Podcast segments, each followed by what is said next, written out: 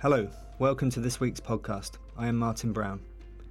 Last September, Doh Athan reported from Bangladesh, where tens of thousands of Rohingya refugees were pouring into camps on a daily basis as they fled from a brutal military crackdown in Myanmar. Chaos reigned as bewildered families set up makeshift shelters with anything they could get their hands on. Many people who had made the frightening journey across the border had arrived with nothing. Deliveries of food supplies caused pandemonium. The few aid agencies who were on the scene struggled to cope. We heard harrowing stories of murder, rape, massacres, and villages being burned to the ground in what has now been described by many independent experts as a genocide. Last week, we revisited the refugee camps to see how life has changed in the past eight months. What we witnessed was a very different but no less demanding situation. Almost 1 million Rohingya refugees who have been forced to flee their country are now at the mercy of a new threat the monsoon and the cyclone season. This time they cannot run and cannot hide.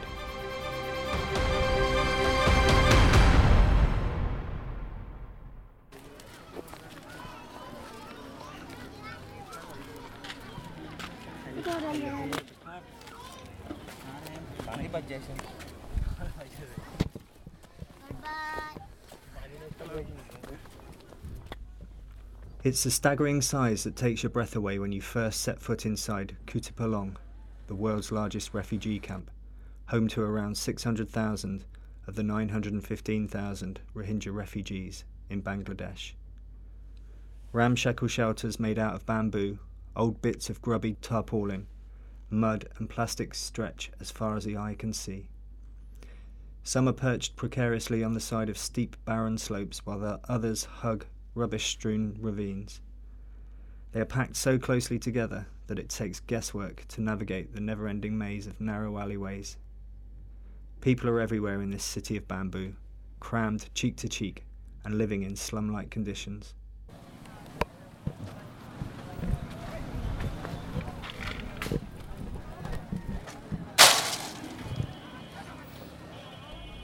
Rather than being despondent and waiting for handouts, the Rohingya are hard at work, frantically battening down the hatches as the marauding monsoon wind and rain arrives. Mountains and materials are being used to make shelters stronger. Bamboo, timber, rope, and wire are everywhere. Wherever I turn, people are busy building. The noise resonates around the camp. A never ending trail of men carrying thick trunks of bamboo strain every sinew as they struggle past along the main arteries of the mega camp to fortify their homes. Dust covered children pass by heaving bags of clay on their heads, carrying firewood or digging the soil with pickaxes in the searing heat. The younger ones scrounge for plastic or play with improvised toys made of sticks and wood. Others splash about in muddy green ditches which are likely to be riddled with waterborne diseases. Many of the shelters are crammed with women, looking after babies or cooking family meals using their meagre supplies of rice, flour, and potato paste.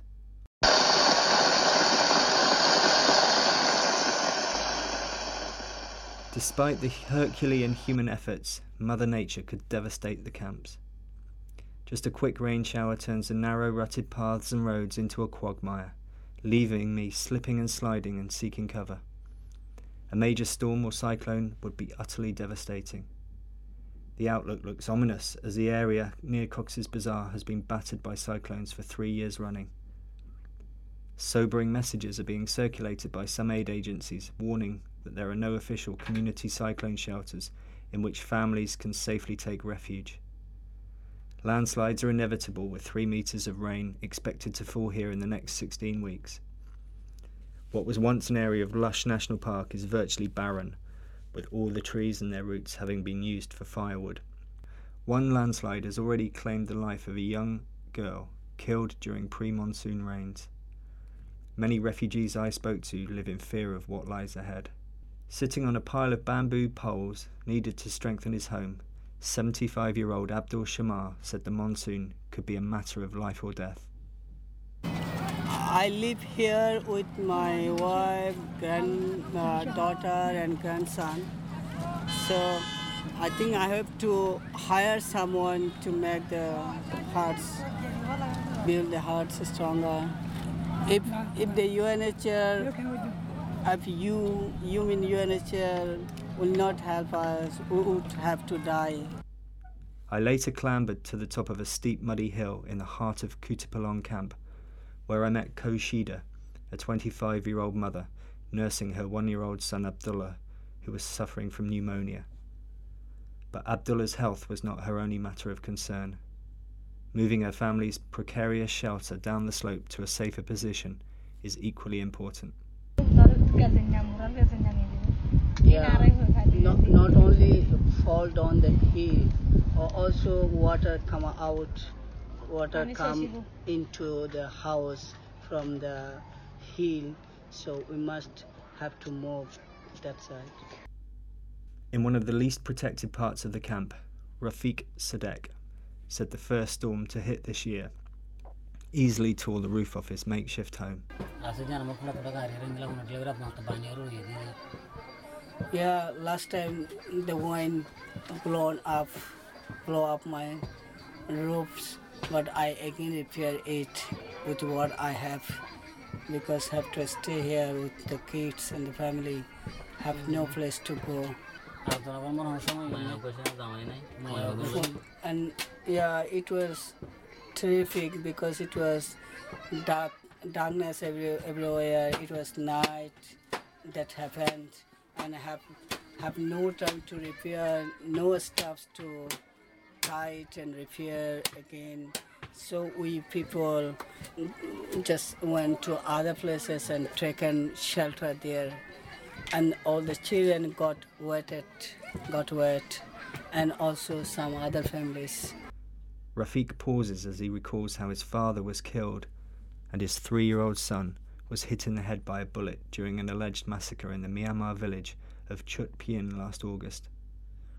Although he says he feels safer in the refugee camp, he's worried about the monsoon.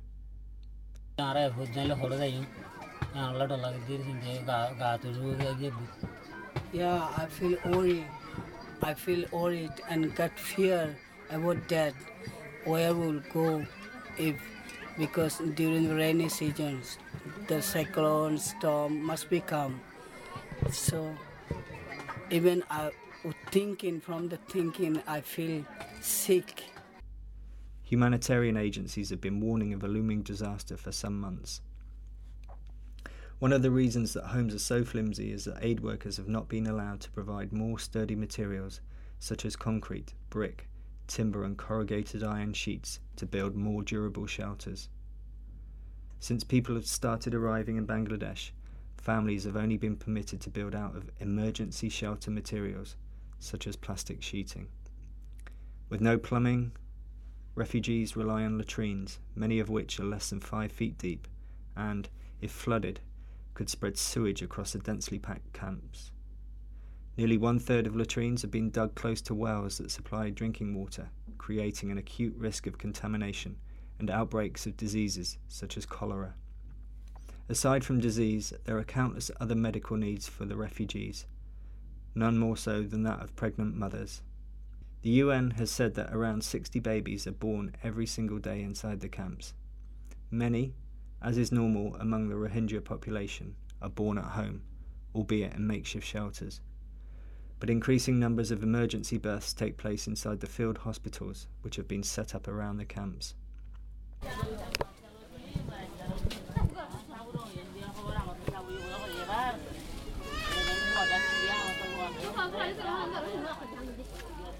Doh Athan was invited into a Red Cross and Red Crescent emergency field hospital to see what medical facilities are available for refugees, particularly pregnant mothers.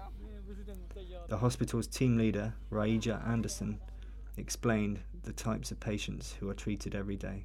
An outpatient department there and, and triage area for emergencies and and this is really this is the Red Cross and Red Crescent emergency hospital.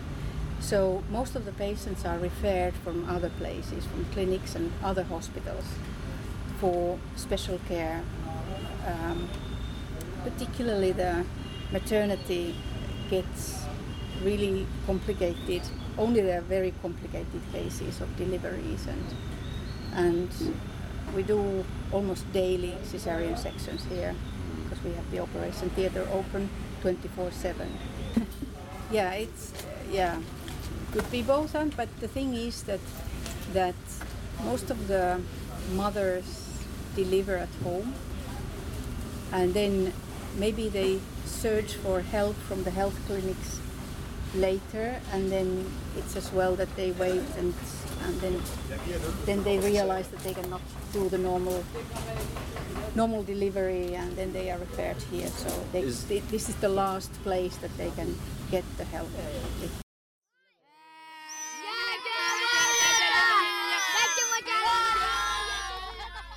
Everywhere you go in the refugee camps, there is the unmistakable sound of children.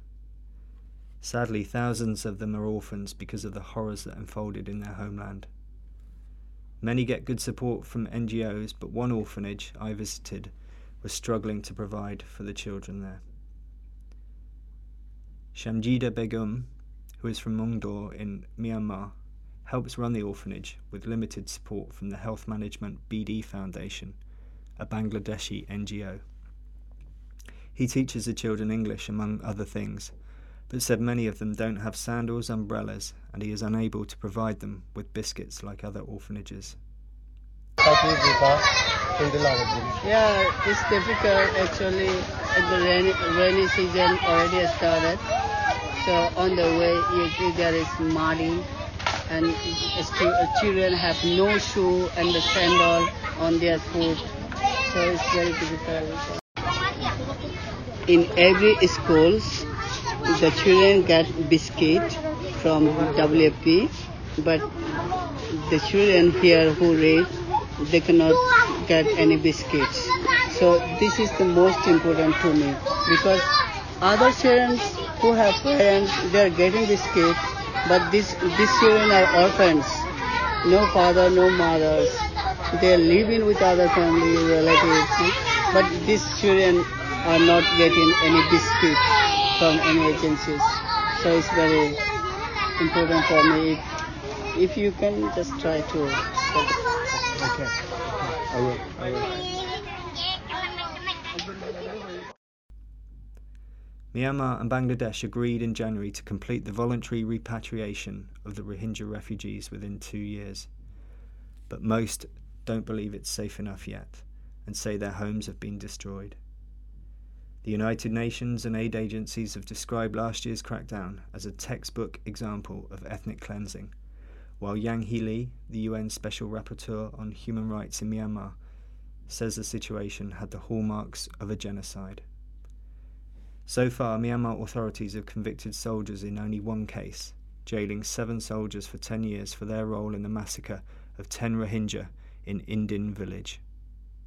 Two Reuters journalists who have investigated the massacre are still being detained and now face up to 14 years in jail under the Myanmar Official Secrets Act. Meanwhile, Nobel Prize winner and former political prisoner Aung San Suu Kyi has faced widespread global criticism over her refusal to speak out on the alleged atrocities. Despite what is and isn't being said or done by governments around the world, the suffering for almost 1 million people continues every day.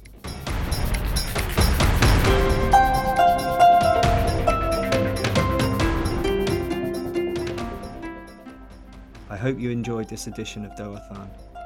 This programme was put together this week by Martin Brown, Zani, and Atep. The project to support human rights reporting is a partnership between Frontier Myanmar and Foundation Hirondelle funded by the Embassy of the Netherlands in Myanmar. Thanks for listening.